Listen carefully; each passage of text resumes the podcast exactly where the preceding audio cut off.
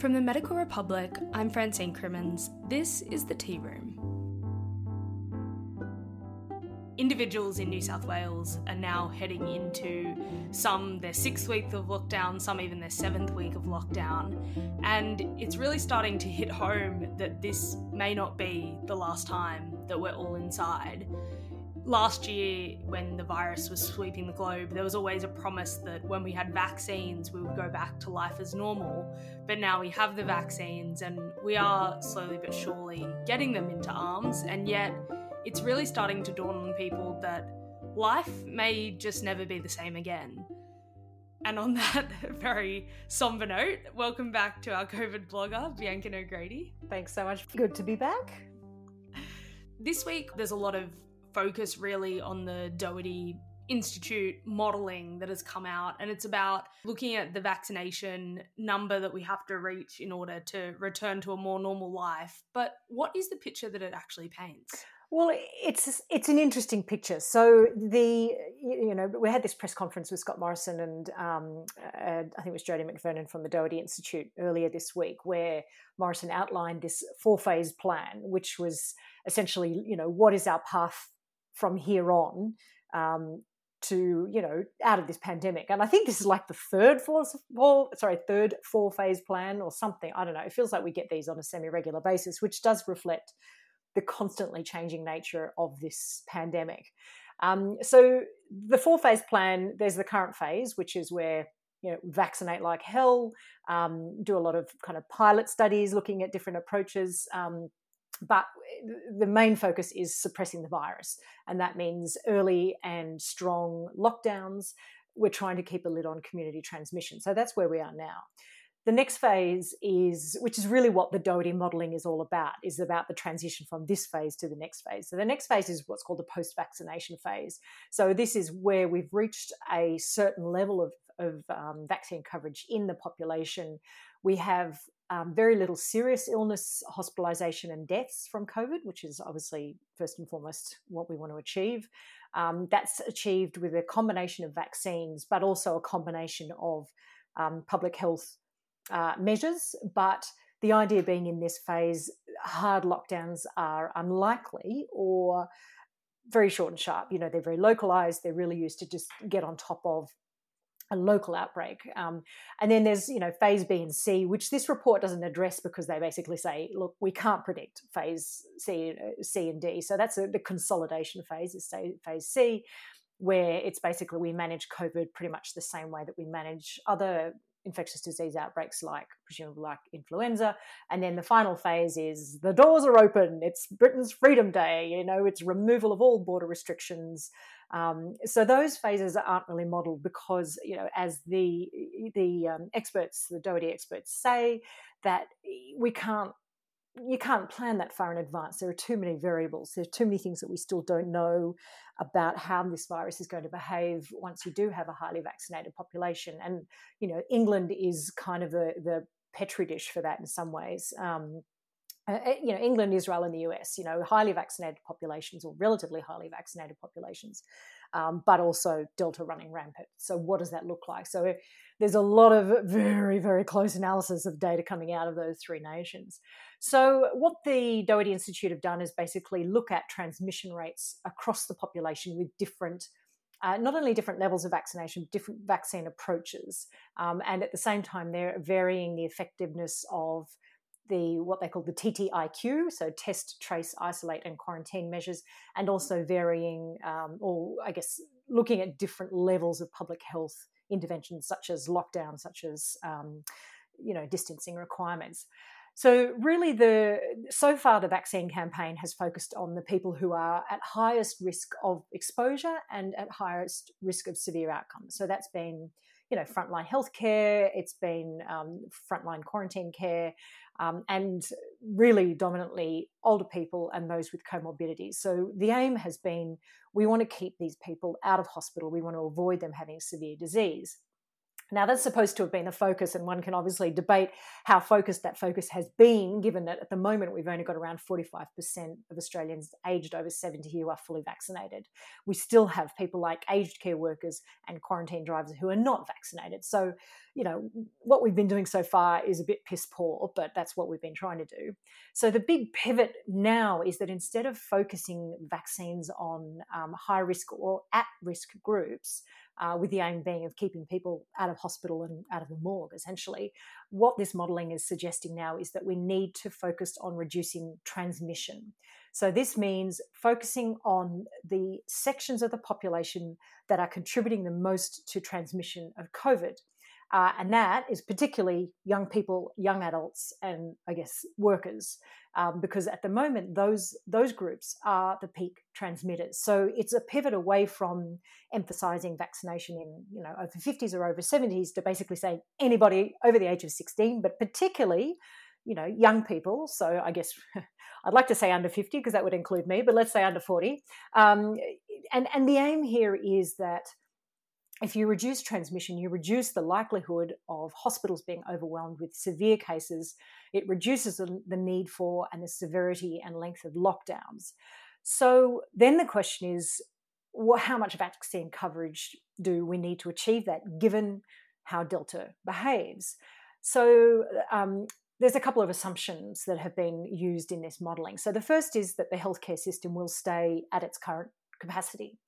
Um, now, obviously, that that's going to be an issue if we get outbreaks that do start to severely compromise the healthcare um, infrastructure. For example, if we start getting big outbreaks in hospitals that mean a lot of staff have to isolate.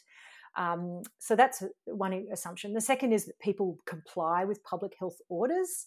Again, a bit of a dangerous assumption given the protests that we've seen. Um, and, and certainly there's also a concern that people do get weary of complying over time. So, you know, this is assuming that we do actually do what's required of us. The third assumption is that vaccine derived immunity lasts at least six months.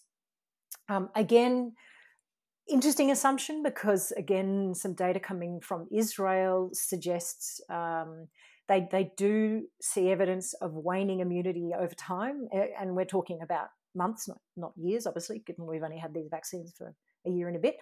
Um, so again an assumption that we're not entirely sure if that's the case yet um, and then the fourth pivotal assumption is that we haven't we don't have vaccine escape variants so these are variants of the virus that um, are able to get around vaccine acquired immunity or vaccine derived immunity. So, those are the assumptions underpinning this. So, with all of that in mind, what's very clear is that 50% or 60% coverage is not nearly enough. If we had, even if we had that level of fully vaccinated coverage across the entire eligible adult population, um, and we just then opened up everything, things would go ballistic. Um, you know, it, it's not nearly enough. So that said, you know, with those levels of coverage, which is worth saying we are still way below, we still need lockdowns. Um, the reason being that if we don't have lockdowns, the health system will be overwhelmed, it will collapse, um, and it also would be incredibly difficult. One would say impossible for the test, trace, isolate, quarantine system to keep up with cases. So then the next kind of level is well, what about 70% coverage? So at 70%, if we have continued what they call low level social restrictions, so basically restrictions on indoor capacity, um, if we have low level restrictions, uh, we have a reasonably good chance of avoiding serious lockdowns like the one that we're in at the moment. Um, but again, this is still dependent on us being able to test, trace, isolate, and quarantine as required and um, and quickly. You know, we can't have delays. We can't have people diagnosed and then not isolating. We can't have people quarantined or not quarantining. So, you know, there's a real dependence at 70% on compliance with all of these measures. Um, and even at 70% vaccine coverage, and this is across the whole population, 16 and older, um, we will still need or likely still need occasional short hard lockdowns.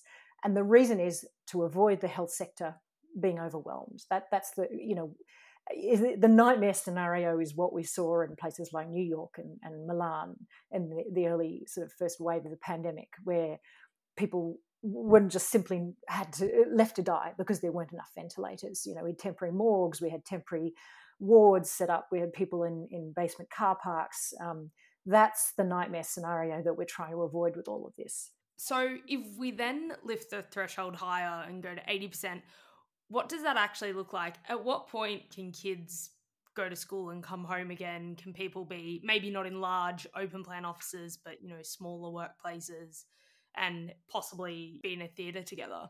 Well, this is a kind of slightly depressing thing is that even at 80%, and that's a figure that's been thrown around a lot, um, that doesn't really give us the holy grail of herd immunity, not with Delta.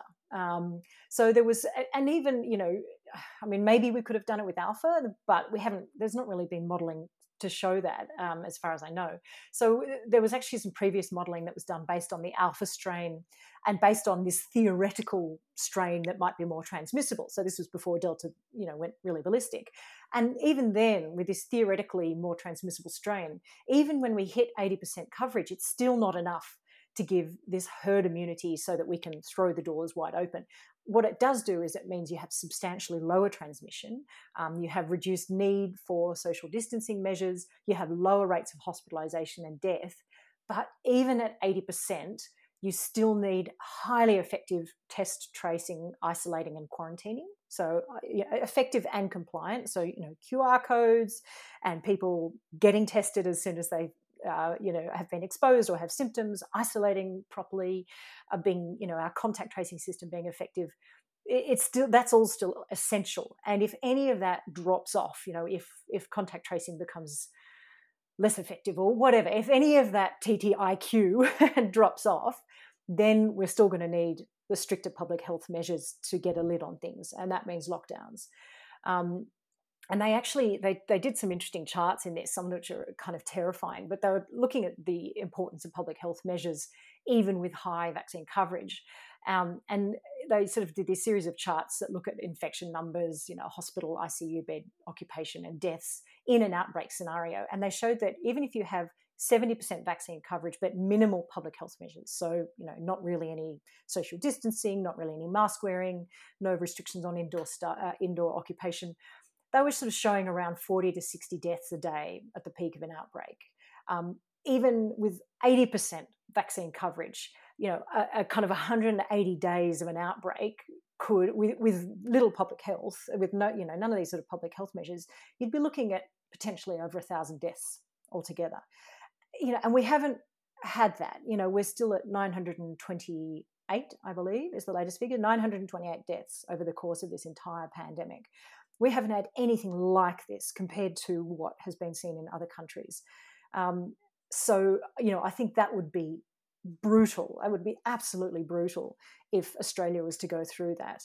So, you know, there's it, to me, and again, always with the caveat, I'm not an epidemiologist, I'm not a public health expert, but reading this, it really does stress that this is a you know a three pronged approach, and we it, we cannot do without any of those three components to that approach. One is vaccination, one is testing, tracing, um, isolating, and quarantining, and then the third is public health measures such as lockdowns, masking, restrictions on indoor space, restrictions on travel. We need all three of those to be absolutely bang on um, to get to a situation where we can start to talk about you know opening borders you know it's you know there's this kind of constant focus on vaccines. I sometimes find it a bit jarring with a lot of the press conferences at the moment. It's all about vaccination vaccination vaccination.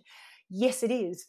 But I guess you know what this is suggesting is that people, you know, we can't create this expectation in the population that as soon as we hit this sort of 70% coverage that suddenly none of that other stuff matters anymore. That other stuff is still going to be essential. Um, and you know i think that's sort of revealing itself in the uk now where there's just the infection rates and, and the us where infection rates are going through the roof. Hospitals are being overwhelmed. It is getting back into that nightmare scenario again. So, when we look at this report, I think that it paints a picture to the public, possibly for the first time in Australia, that we're really not going to reach this nirvana where we go back to how life was in 2019 and i mean that's a really eh, big message to take on board but in some ways i feel like a lot of the public have been sitting back waiting for the vaccine thinking that they don't need it immediately thinking that we'll just always be in this cycle where the government will save us with the one off lockdown and then we'll go outside again and go back to the pub but that's not really the case. We're finally getting you know the taste of what overseas countries had certainly in new south wales where we've just got this really sticky strain that we just can't seem to shake. Do you think that this message has really turned around in the last couple of weeks in new south wales at least? I, I don't think I, I, don't think this particular message that this is a this is a long game i don't think that's getting through. I think you know politicians and maybe because you know they're, they're just trying to get through to the next election and make it through that which is a, you know a year or so you know they're operating on short time frames and i don't think it would be a particularly popular message for them to say look we're going to be in this for the long the long term um, not just this lock, particular lockdown but you know ongoing kind of you know short sharp lockdowns come back out restrictions on indoor gatherings mask mandates those sorts of things you know that's not a popular message. That's a pretty hard sell. But i think you know i feel like we we the the modeling is telling us that this is a long game. And not only that that we can't afford to be weary of our responsibilities. We can't afford to relax our guard even when we start getting up around 70% 80% immunization. Um, and you know there are also the there's the wild card of um, you know vaccine evading variants.